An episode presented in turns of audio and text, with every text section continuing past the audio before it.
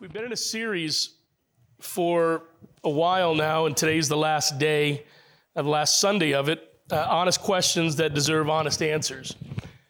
It's a little bit different than uh, what you may have thought it was going to be. I think um, we weren't necessarily searching out of the answers, but how to find the answers, how to how to prepare ourselves and put ourselves in position in life and in our walk with the Lord to be able to find the answers and search for the answers, then live those answers. Uh, we're going to be wrapping up this series today, and next week we're going to be starting a brand new series that goes on for a few weeks. Um, entitled, it's going to be on missions. We'll be talking about the importance of missions, the Great Commission, what it's all about, and why it is vital that we as a church, uh, as, as individuals, buy into God's philosophy of evangelism and what that means locally and even worldwide. So I'm excited about that. I'm excited about uh, what God is doing here and uh, how our missions program. I, I was amazed. I, I, looked at the, the giving report. Uh, all I get is a report. I don't see who gives what. I just get a report at the end of the month of what's been going on. And our missions program is, is doing great, and we may be able to add another missionary here very soon. Um, and I, what, I'll just, while we're on that topic, I'll just tell you this. I think what I'd like to do with the next one is bring on a, ministry that's local uh, in our area, reaching our community and support that kind of community. So um, I'd really like to look at that. But anyway, if you would stand with me, we're going to be reading John chapter 10, verses 11 through 15 today. That's our text begins I am the good shepherd. The good shepherd lays down his life for the sheep. The hired hand, since he is not the shepherd and doesn't own the sheep, leaves them and runs away when he sees a wolf coming. The wolf then snatches and scatters them. This happens because he is a hired hand and doesn't care about the sheep. I am the good shepherd. I know my own, and my own know me. Just as the Father knows me and I know the Father, I lay my life down for the sheep. You may be seated. Our series on honest questions that deserve honest answers has been, as I said, not a quest to necessarily learn all the answers because you're not going in, in a 45 to 55 minute sermon on Sundays that gives you 52 Sundays out of the year. You're not going to be able to learn the answers to the deep questions that people are asking out there right now. So while we have explored answers here and given some basic answers to some basic questions, the depth of our knowledge needs to go beyond what we learned in Sunday school as a kid. The depth of the knowledge that we have in our faith and about our faith needs to be deeper than simply hearing something in a sermon on Sunday morning. So that's why we've come at this from the idea that we need to learn how to live our lives. We need to learn how to uh, understand how to get the answers, how to be able to dig and search for the answers, how to position ourselves in life, in our walk with Christ, to learn the answers. Then, once we've learned how to live according to the way and find those answers, we need to be ready to go beyond knowing the answers and always be ready to answer the questions about life and purpose and eternity that others are seeking the answers to. The last, we did kind of a series within a series. This, these last several messages have been based on the seven I ams of Jesus in the Gospel of John. And so far, we've discussed where Jesus said, I am the way, the truth, and the life.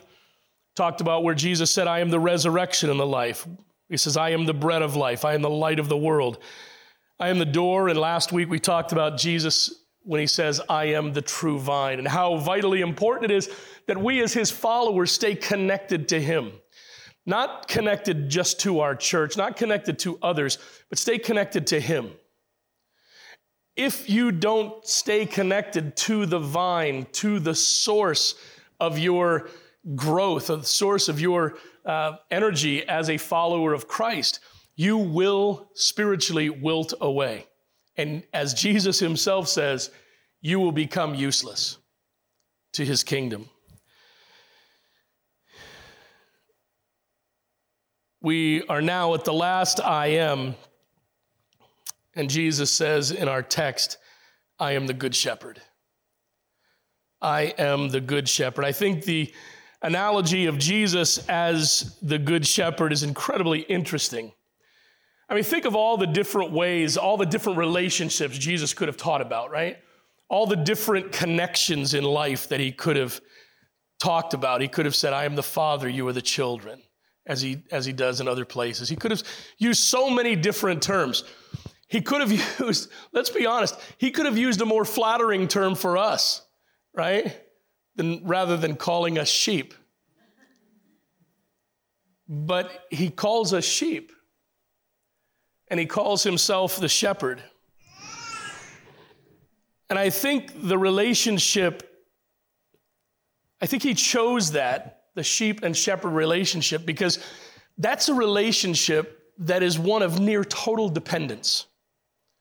The sheep are almost totally dependent on the shepherd. The shepherd leads them to where they need to go to eat. The shepherd leads them to safety. The shepherd leads them into a place where they are together. And, and the shepherd, even if one of them loses their way, it's not like they bring out the iPhone and they have, you know, tracking the shepherd leaves the 99 and searches for the one. And if we were to play that out, the one doesn't have the understanding or the sense to find its way back to the shepherd. So I think it's incredibly interesting that he uses that relationship. And that's just from my viewpoint. If I look at it from the viewpoint of Jesus,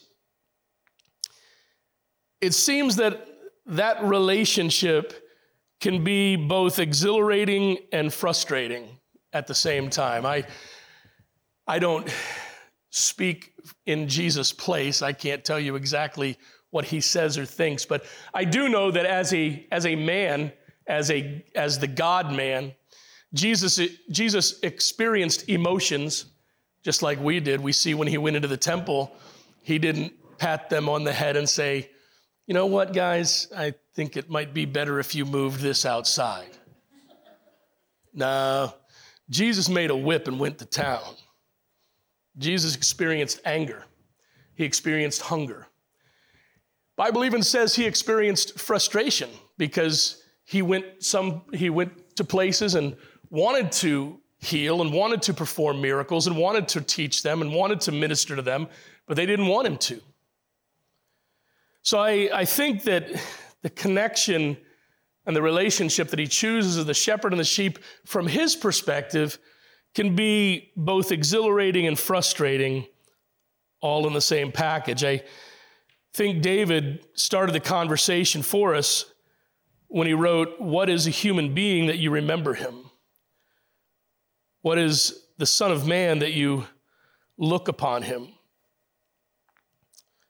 To understand that God created the human race and all that is around us is one thing to ponder, to know that Jesus thinks about you personally, that he died for you personally, that he wants to have a personal relationship with you that will extend into eternity. To, ju- to me, it's just incredible. And I think for many people, it's very difficult to accept. I thought that Aylin was going to preach my sermon for me when she started the worship program off because we do have those weeks, don't we?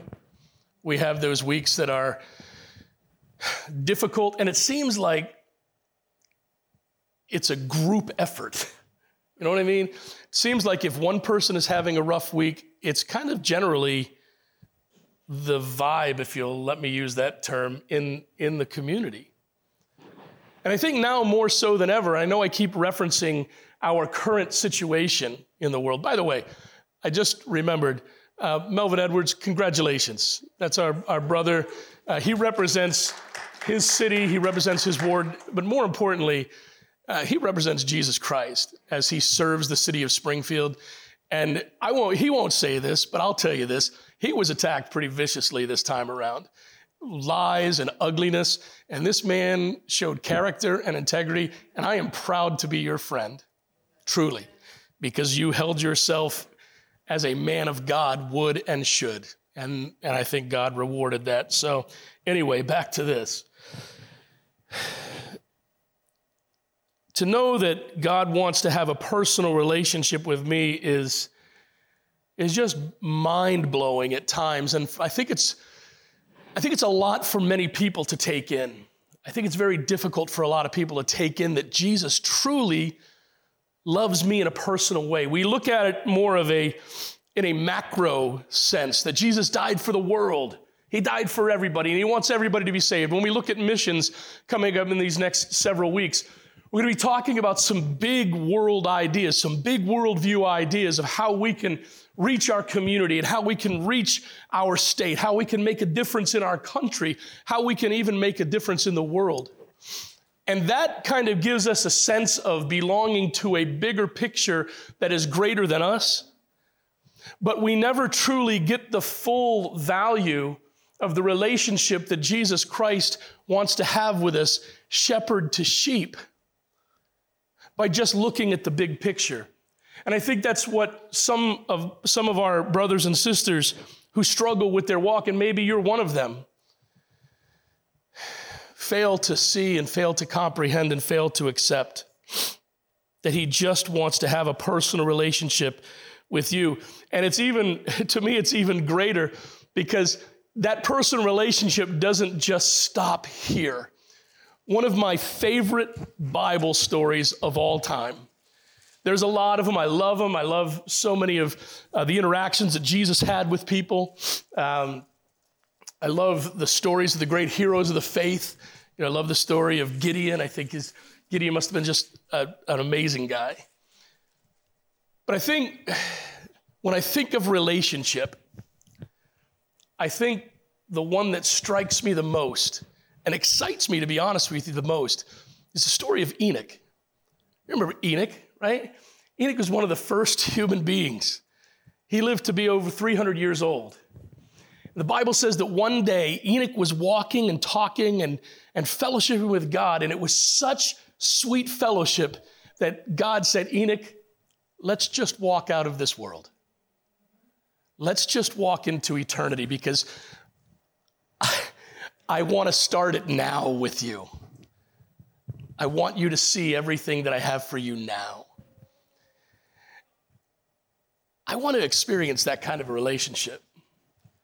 I want to understand the closeness with the creator of this world, with the one who died for me, the one who lives for me, the one who has a purpose and a plan for me in such a way that maybe one day he'd just say, Hey, John, don't you come on up here now? Let's just, let's just get together now. Let's not wait. Let's just, let's just get together now.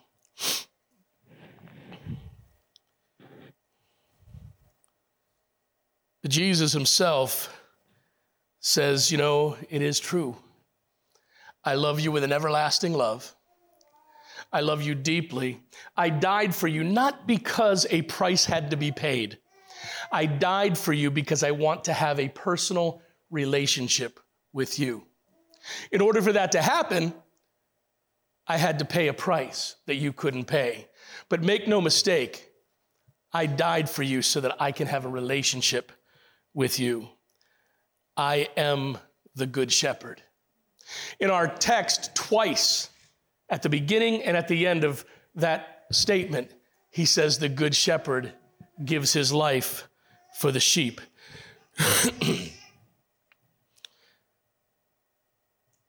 I am the good shepherd. That statement means that he loves us enough to take responsibility for us. Yet at the same time, filling that role in our lives. And here's where it just amazes me. Here's where, I don't know, it's, it's here's where it just really kind of grips me knowing what, what my choices and my decisions cause for him.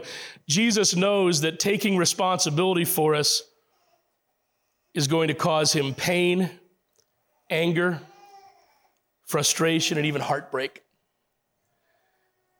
Don't you think that when Jesus told the story of the prodigal son, using that as an illustration of those who walk away from him, he wasn't feeling that deep in his heart? Knowing that there, I mean, he was teaching, remember, he was teaching those things about closeness and relationship. He was teaching them, and one of the 12 closest to him was going to ultimately reject him. And he knew that. So, even teaching on these ideas of lost things, it must have really tugged at his heart that he knew there would be those who would reject him. And that's what we've been talking about in all of this series. Knowing that out there, and even in here at times, there are people who reject Jesus. There are people who reject his love. There are people who reject what he offers. Even times in our lives where we say, God, listen, I'm not ready for that yet. I'm not, yes, I love you. Yes, I've given you my eternal soul, but I'm not ready. I, I'm just not ready for that kind of a commitment. And yet, he's still our good shepherd. And he continues to be our good shepherd because he wants us to finally understand what it is He has for us. And once we understand the relationship He has for us and the closeness that He wants to have with us and all that He wants to do for us, then we can begin to grow in that relationship, grow in our faith, deepen that walk. And that's when we will become the greatest witness of the power of Jesus Christ both witnessing what he does in us and witnessing to others what he can do for them. Ultimately, the sheep shepherd relationship is one about personal relationship. Jesus desires to have a relationship with you. Maybe this morning you're here, maybe you're joining us on online, and you hear that and you say, Yeah, I don't think so. And the reason being, let's be honest, the reason being is because through your life, there have been people who have told you they want to have a relationship with you. there have been people who said they are responsible to have a relationship with you just because of the fact of who they are in your life. And yet, truly, they didn't really want anything to do with you on much more than a surface level. They wanted to use you for what they wanted. They only wanted to give to you what they were willing to give, and there was a wall there. And consequently, maybe in your life, a wall has been raised as well. And that wall, whether it's intentional or unintentional, that has been raised in your life is there between you and your Savior. And you're saying, That's the line there, Jesus. I'm not ready for you to cross it yet. And yet, the secret to a true relationship with Him, the secret to the true abundant life in Him, the secret to true joy in the Spirit, even though the world is falling apart, the secret to effectiveness, as we've talked about last week, the secret to fruitfulness as a Christian is an open and unabashed relationship with Jesus that, that pursues His way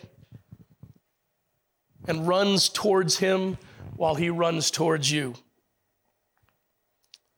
The only way that we have eternal value for others is if we allow ourselves to build a relationship with Jesus. Now, if we grow in that relationship, we'll allow that relationship to change us. We'll allow that relationship to motivate us. We'll allow that relationship to direct and empower us. One of the greatest privileges I have as a pastor is to see individuals grow in their faith. That's what my life is about helping people, reaching out to people, teaching, trying to inspire people to desire that relationship with Jesus Christ. Trying to connect other people with the faith that I hold so dear. And realizing that if they reject it, they're rejecting not only are they rejecting eternity in heaven, but they're rejecting the possibility of the greatest ride in life they could ever, ever have. For a follower of Jesus, a close, strong relationship with the Savior is the absolute key to a life that makes a difference and that does matter for all eternity. And for some reason, that truth is so difficult for many followers of Christ to accept. Like I said, I think there's a lot that goes into that. We are, let's just be honest. I mean, if we can't be honest in church, we really can't be honest anywhere, right? Let's be honest. We are an incredibly dysfunctional society. And it's not just because one group votes this way and one group votes that way. It's not because one group is brown and one group is white and one group is darker and one group is this or that, the other thing. It's because we personally in our lives are dysfunctional on some level. Whether that's because, I mean, I'm not a psychologist, I don't play one on TV, and I don't desire to, to be that way, but I do know that what happens in our childhood if we don't if we aren't directed properly and, and, and helped properly and brought, away, brought along properly and taught to deal with, okay, I'll say it, taught to deal with our feelings, taught to deal with issues in life, and taught to deal with the struggles of being a human being. And if the reality of the fact that life is going to be a struggle and life is going to be difficult is not made clear and obvious to us, and we are not given the tools as a child to begin building the skills we need to be strong human beings and learn how to apply those life skills to a walk with Christ, then we're never going to become the person He's called us to be. And we're going to be a dysfunctional Christian. Being, being immature and being on a lower level spiritually, uh, that's the best way I can describe it. That's not dysfunction. That's called growing and having room to grow. But not being willing to take the things of God, the things of His Word, and honestly applying them to our lives and realize I need to change, man. There are things in my life that I need to change. Our, our kids are, those of you who are parents with young children, you will see this coming. And those of you who have raised your children, you know what I'm talking about. Kids go through stages in life. And there will come a point in time, if you don't have teenagers, that you wish you never did. Okay?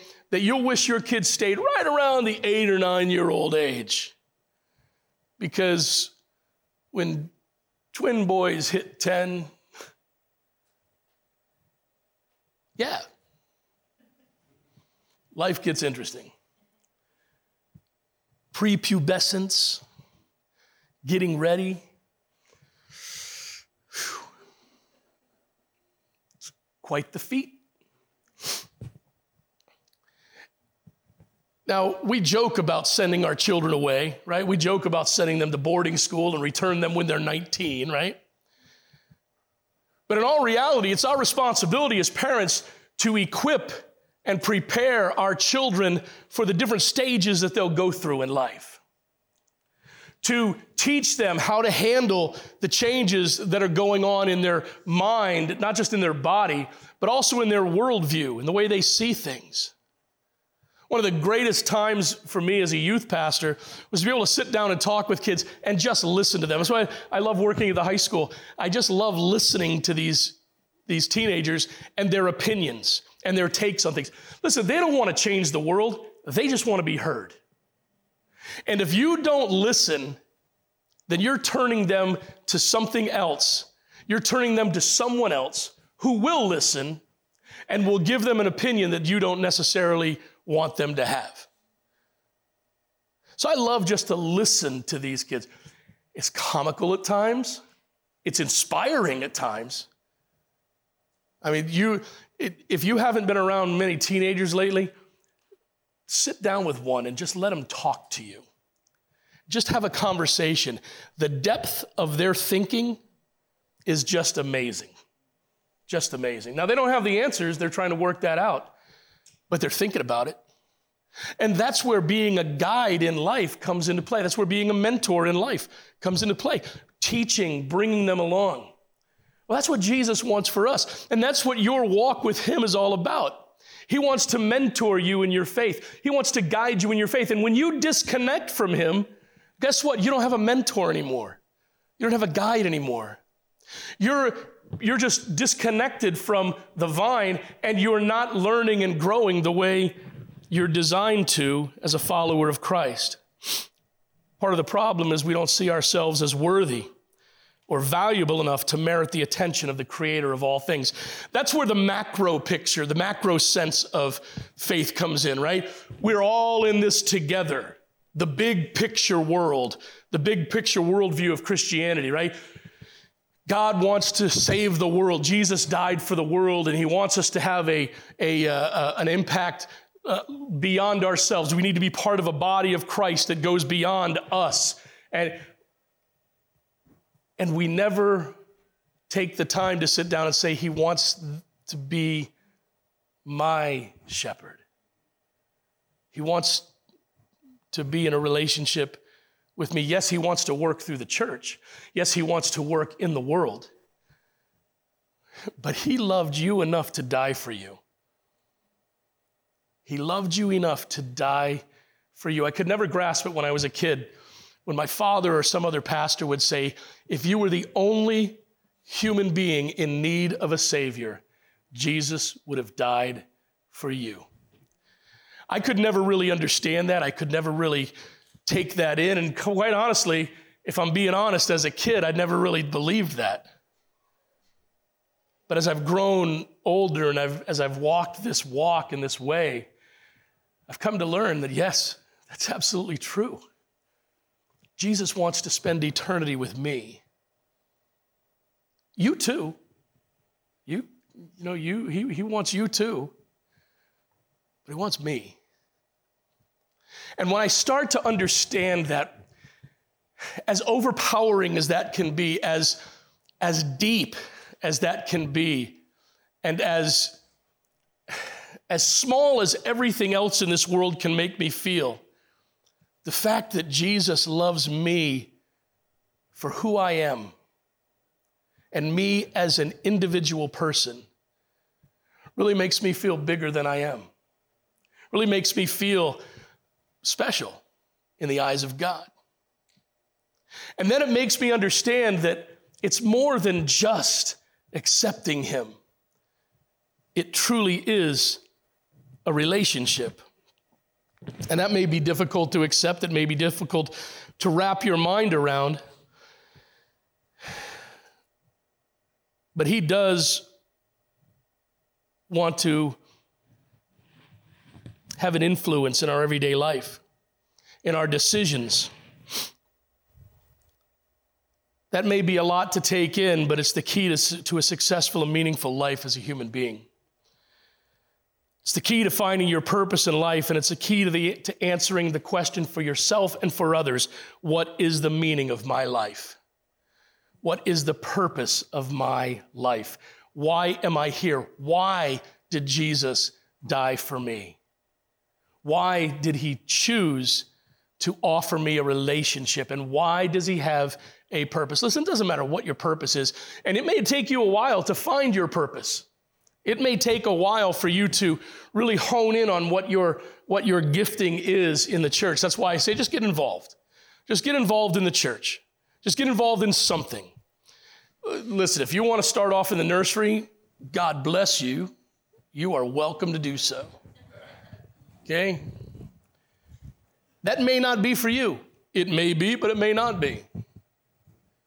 But once you open yourself up to being willing to serve in some capacity, God will start to hone in on you and your life and on your abilities. And He'll start to mold your mind to His way of thinking. And He'll start to reveal to you what it is that you have. Seriously, those of you who have been here for a few years, ask yourself when you first walked in the door of New Life, for those of you who are watching us online, when you first walked in the door of New Life, did you ever think you'd be doing what you're doing right now in the church? Did you ever think that God would put on your heart a burden and a passion to be involved at the level you're involved in, at the commitment you're involved in, and in the area of ministry that you're involved in?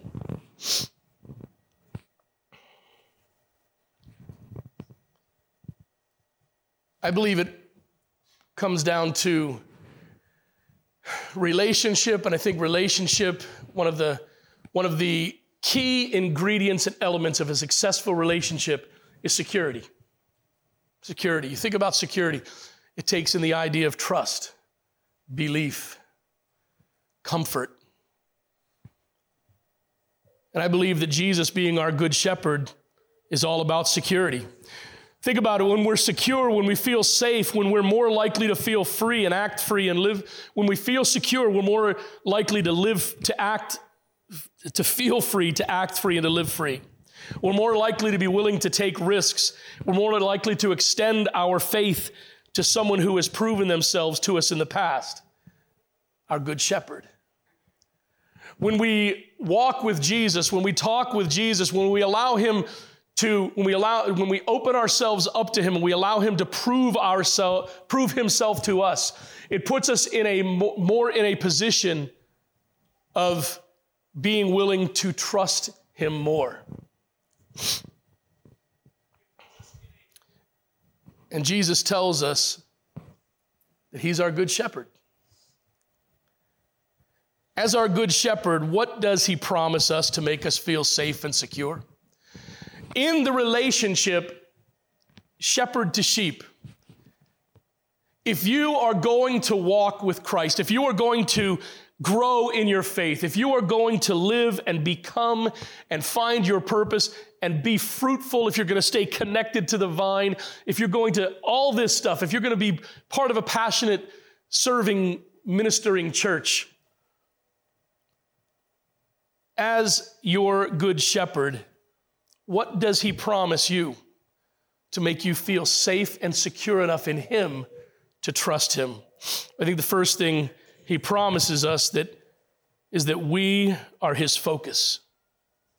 We are the apple of his eye, the center of his attention. We are his priority. You are his priority. Psalm 17:8 says, "Keep me as the apple of your eye, hide me in the shadow of your wings. Keep me as the apple of your eye. Hide me in the shadow of your wings. Hebrews 13, 5, keep your life free from the love of money. Be satisfied with what you have, for he himself has said, I will never leave you. Now, the old King James finishes that up with, or forsake you. But I love the way the CSB says this I will never leave you or abandon you. Many of you have been abandoned in life, haven't you? Many of you have been left. You've just been abandoned. And let's be honest, all those things that happen to us in life affect the way we look at relationships, affect the way we see life, affects the way we see people. It's a, it affects the way we build relationships and the, the willingness we don't have to ex- extend and expand relationships. that includes the relationship that you have with Jesus Christ. You've been, you've been abandoned in your life, and it's very difficult for you to trust others. For those of you who are in uh, second marriages or beyond, or other relationships beyond that first one, how, think about it, how difficult was it for you to get beyond that abandoned feeling, that broken feeling? Well, we have that same issue with our walk with Christ, many of us, because of that abandonment, that abandoned feeling. I think as I was praying and, and preparing this message, the verses that just came to mind for this point were Matthew chapter 6, verses 25 through 30. Jesus is speaking. He says, Therefore, I tell you, don't worry about your life what you will eat or what you will drink, or about your body, what you will wear? Isn't life more than food and the body more than clothing? Consider the birds of the sky. They don't sow or reap or gather into barns, yet your heavenly Father feeds them. Aren't you worth more than they? Can any of you add one moment to his lifespan by worrying? And why do you worry about clothes? Observe how the wildflowers of the field grow. They don't labor or spin thread, yet I tell you, that not even Solomon in all his splendor was adorned like one of these. If that's how God clothes the grass of the field, which is here today and thrown into the furnace tomorrow, won't he do much more than you, much more for you, O ye of little faith? And I believe that that is what so many of us struggle with on that personal level. Not so much on the church level, not so much on the missions level, but on the personal level. Can I trust him? Lord, can I trust you? I want to. I hear great stories about trusting you. I hear great teachings about what can happen if I trust you. But I just don't know if I can trust you. And when we have that attitude, when that is that wall in our lives about trusting him for everything then there is a there is a line in the sand that we will not cross.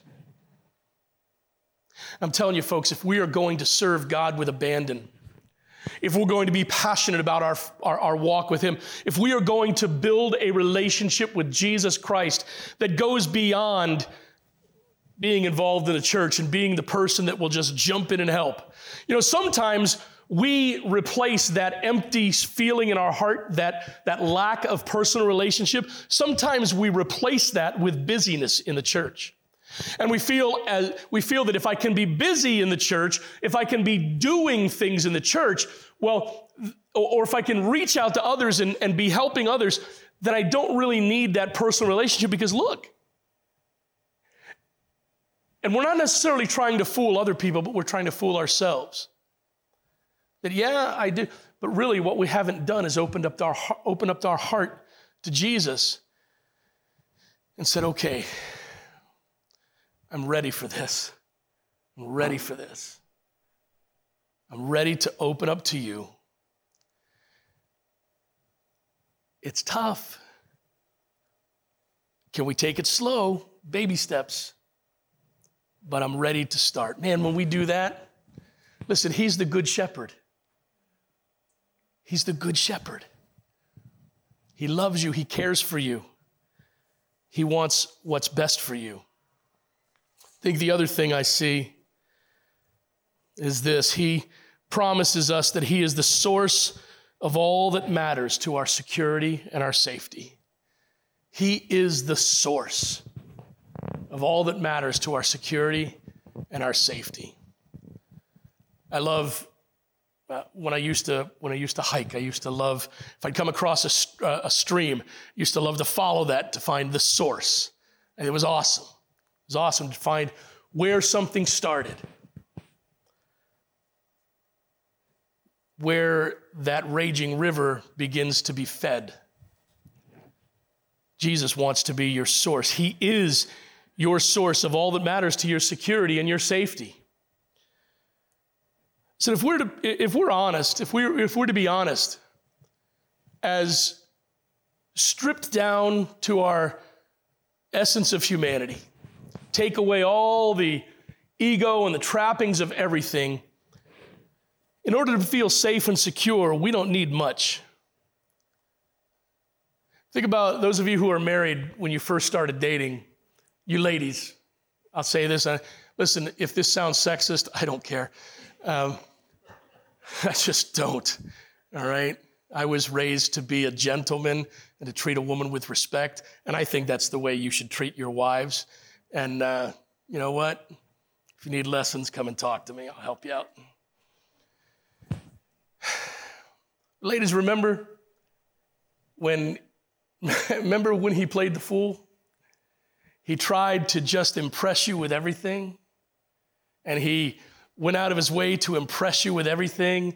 And he gave you and he bought you this. And, and he was on his best behavior, right? He, uh, he kept a civil tongue. And you knew what he was doing. He was trying to impress you. But all he really needed to do was give you his time. All he really needed to do was give you access, right? And once he listened to you and started opening up to you a little bit, you were willing to open up to him more. And a relationship started to grow. My point is this we don't need much, not as much as we think, to feel safe and secure. We don't need as much as we think. If we, bare, if we break it down to its bare essence, bare bones, we don't need as much as we think. We don't need a huge bank account. We don't need ADT's best security system. We don't need all of that to feel safe and secure. What we really need is to feel like our lives have purpose that our lives matter to the one who says it matters too. When we see that, we truly see all that we need. And of course, the go to when we're talking about the source of all that matters to our security and our safety is the 23rd Psalm. The Lord is my shepherd. I have what I need. He lets me, he, he lets me lie down in green pastures. He leads me beside quiet waters. He renews my life. He leads me along the paths for his name's sake. Even when I go through the darkest valley, I fear no danger, for you are with me. Your rod and your staff, they comfort me. You prepare a table before me in the presence of my enemies. I always, even as a kid, I thought that was a clever turn of phrase. And now I just, I think that's so, that's, to me, I know it's probably very comforting to many people. To me, it's almost comical. Okay? It's, it's like, I'll liken it to football. Okay? Like the Rams are so confident.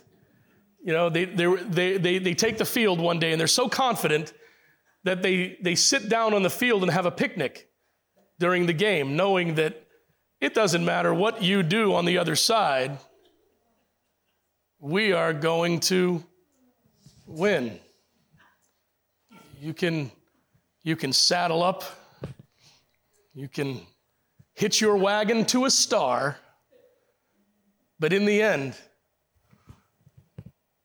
I think, I think that Yes, yes, thank you for Von Miller. I appreciate that. But I think that's what Jesus says listen, in the middle of a battle, listen, we're going to celebrate. Because I set, I, I, prepare you a table in the presence of your enemies. I mean, man, that's security and safety, isn't it?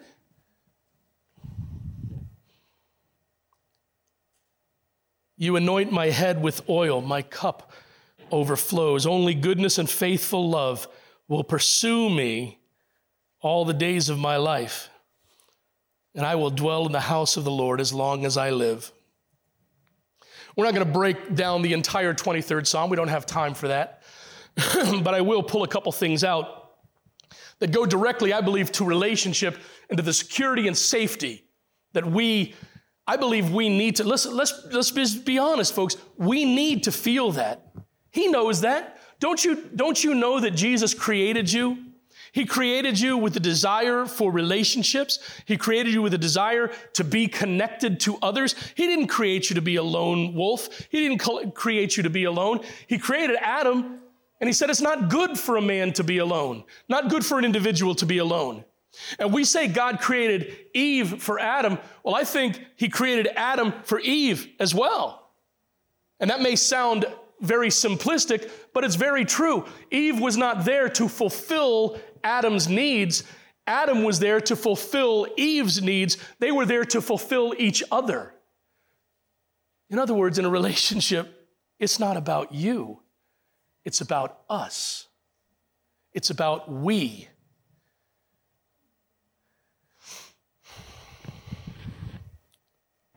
When it comes to Him promising, Him being the source of all that matters to our security and safety, I see this.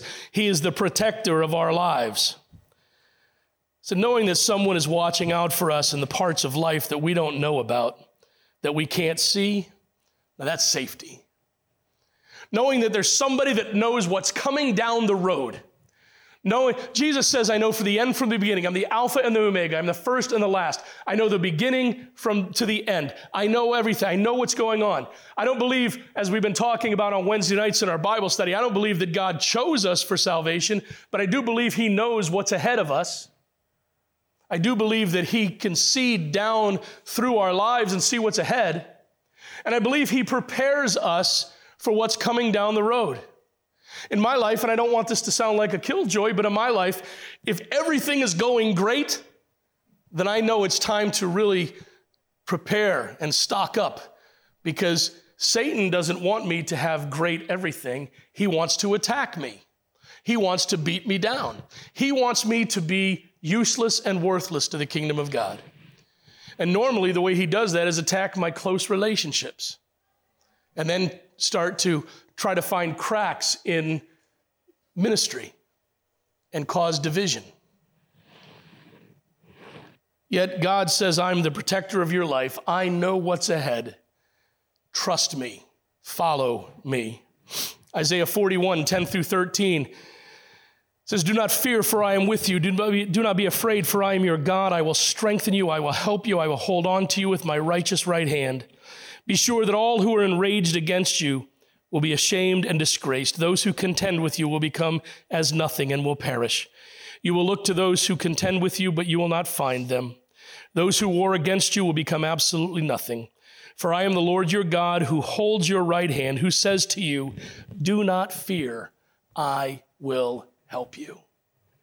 That's not a promise from someone at work that is so over worked with everything else, they say, listen, I'll get to it, I'll help you at some point, and can never follow through. This is from the Savior of the world, your Savior. And he says, I will help you. If you'll just let me, I will help you. Psalm 91, 1 through 4. The one who lives under the protection of the Most High dwells in the shadow of the Almighty. I will say concerning the Lord, He is my refuge and my fortress, my God in whom I trust. Have you ever experienced Jesus Christ as your refuge and your fortress? Where you truly run, your strong tower, where you truly flee to in times of distress and trouble, when you're so overwhelmed with life, when you're so overburdened with life, when you just don't feel like you can breathe, has He ever been your refuge and your strength, your resource? If you've never experienced that, I challenge you to try and see and feel the peace that He can bring into your life. He himself will rescue you from the bird trap, from the destructive plague. What a timely verse there, huh? He will cover you with his feathers. You will take refuge under his wings. His faithfulness will be a protective shield. He is the protector of your life. Second thing I see is that he provides us rest and restoration. I think rest and restoration is rest for a purpose. Rest for a purpose. You know, those days where you've had a hard day at work, if you're a parent, it's been a long day with your children, a long day with your children. Maybe in your marriage, it's been a long day in your marriage. And you say, I just want to go to bed. Just want, I just want to go to bed. Just want to climb under the covers, especially nowadays with the when the weather is cold. My, my wife Erin likes to sleep in the refrigerator. I mean, it is, it's, it's cold. um, and I've, you know, I, I don't mind it uh, because I like to, I, I love to just pull a blanket up.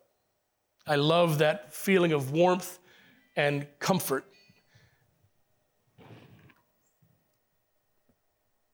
And I love to sleep for a purpose to get rest, to put the day behind me, to prepare myself for the next day that is inevitably coming. Well, He provides us rest and restoration. When you are just worn out and worn down by life and circumstance, you need to know that someone is prepared to give you rest and restore your passion, your desire, and your energy. Maybe you feel that way in your walk with Jesus. Listen, don't take it for granted that these last 20 months have been easy on yourself. Don't take it for granted that it hasn't affected you in some way. Because I know for me, and it, it I, I, was, I was at that point where I thought, man, uh, you know, I've, I've gotten through this. I've been able to help others, been able to, to talk with some pastors and kind of encourage them. So COVID really hasn't, hasn't been a major drain on me. And then it became a major drain on me. And I started thinking, wow, this is, this is getting wearisome. Truly is. And when you become weary and tired, what does that do to your mind? What does that do to your spirit? You begin to think thoughts and make decisions that are not necessarily the best. You need rest and restoration. Proverbs 3:24 says, "When you lie down, you will not be afraid. You will lie down and your sleep will be pleasant." Psalm 62, 1 through 2. 1 and 2 say, I am at rest in God alone. My salvation comes from him. He alone is my rock and my salvation, my stronghold. I will never be shaken. Do you know that there is a place you can get to in your life where life will be difficult, life will be tough? I love that picture. Maybe you've seen it online of a lighthouse and it's out it's out on a jut of land and it's surrounded by massive waves crashing all around it yet that lighthouse stands firm and that's what Jesus is to us he is our stronghold in the middle of storms out there it may be raging but in here it is possible to be at peace at all times and lastly or thirdly i see that he promises to care for us when no one else does. It's, a, it's amazing the debate that goes on when this topic comes up in society. Either we're the loneliest nation in the world or we're not that lonely. It depends on who you talk to. But the fact of the matter, that's, let me just share this. That's why social media is so popular, because so many people are disconnected. And, and another reason social media is so popular is because you can be connected without really being connected. Okay? There's, there's not much there's not there's not much investment in a relationship where you can be a keyboard warrior and type your opinion and then walk away. In fact, don't you wish you had this with sometimes with friends and coworkers? You can go up and click on stop notifications for this post. Isn't that awesome? So you can, you can have the last word.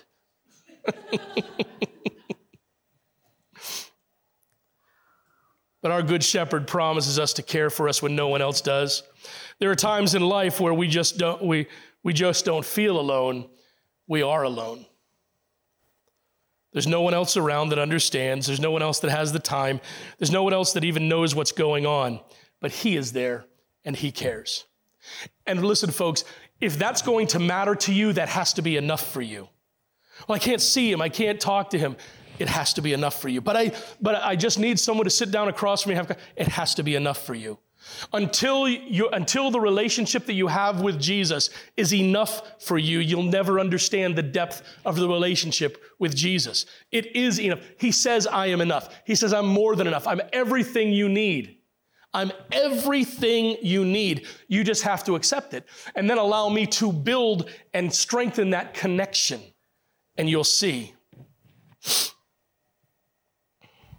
1 Peter 5, 6, and 7 says, Humble yourselves, therefore, into the mighty hand of God, so that he may exalt you at the proper time, casting all your cares on him because he cares for you. One of the most powerful and heartbreaking stories of ministry is of a man named Charles Weigle. Charles Weigle was an itinerant evangelist. Powerful, powerful preacher. He was a friend of Billy Sunday, if you remember, if you know who Billy Sunday was. Powerful evangelist of the early 20th century. Charles Weigle traveled around his region holding revivals and ministering and He was powerful. He was amazing. I had the privilege last night of listening to an interview that he gave decades ago. One day he came home from an evangelistic crusade to find a note from his wife that said she had had enough of that life and she was leaving him. And she left. He fell into depression and despondency and the feeling that no one cared about him, feeling that, no, feeling that he was completely alone. And humanly speaking, he was. Many of you have been there. Truth be told, I've gotten that text. And you could be in the crowd of thousands and feel all alone.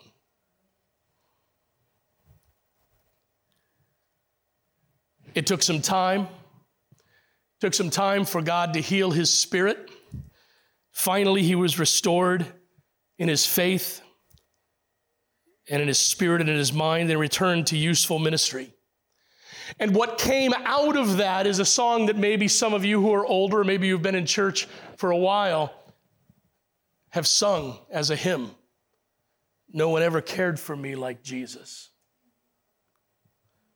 His first verse and the chorus go like this I would love to tell you what I think of Jesus, since I found in him a friend so strong and true. I would tell you how he changed my life completely. He did something that no other friend could do. No one ever cared for me like Jesus. There's no other friend so kind as he. No one else could take the sin and darkness from me. Oh, how much he cared for me. So simple, yet so profound and powerful. And in that interview, he was, well, it was, it was not necessarily an interview, it was him speaking in a conference just before he sang that song.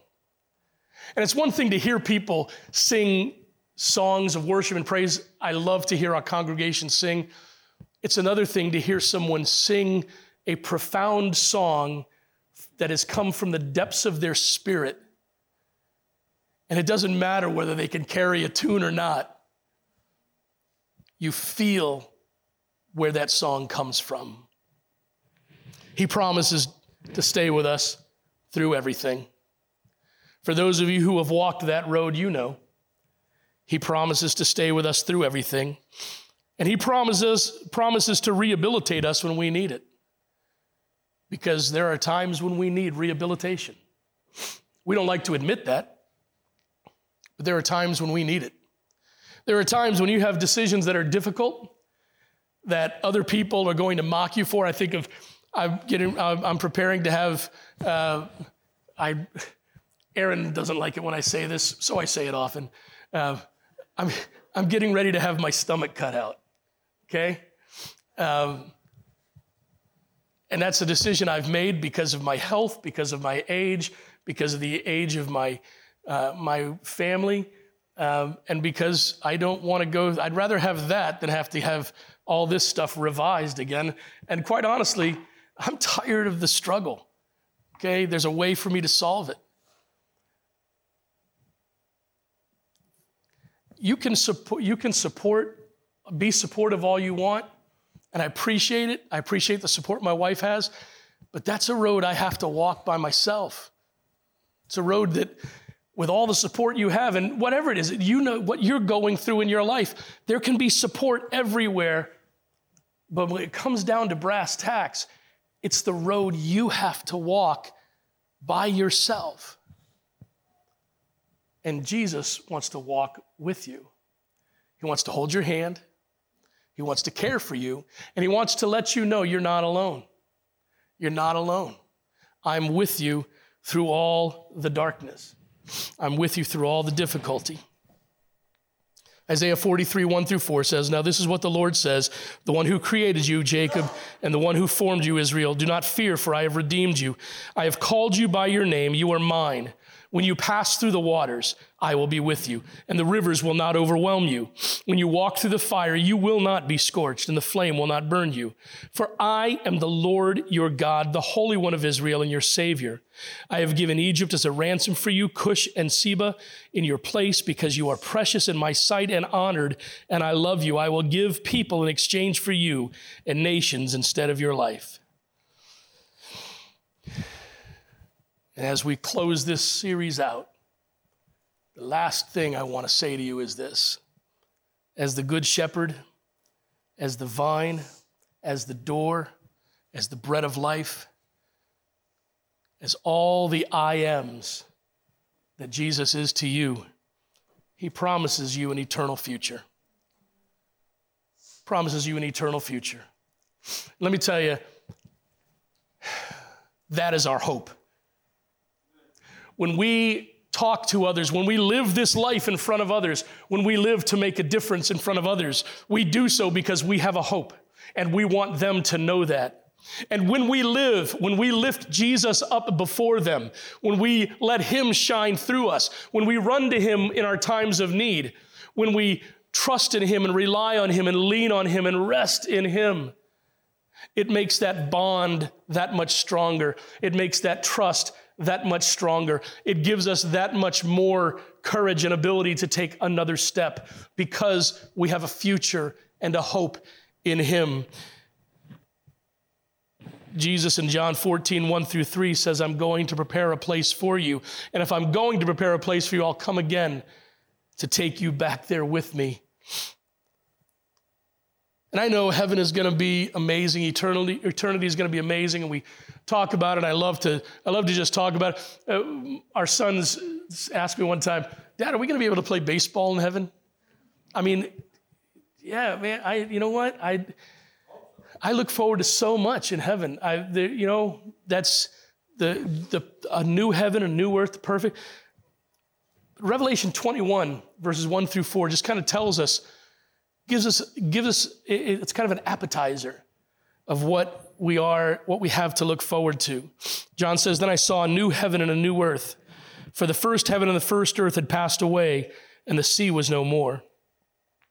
I also saw the holy city, the new Jerusalem, coming down out of heaven from God, prepared like a bride adorned for her husband.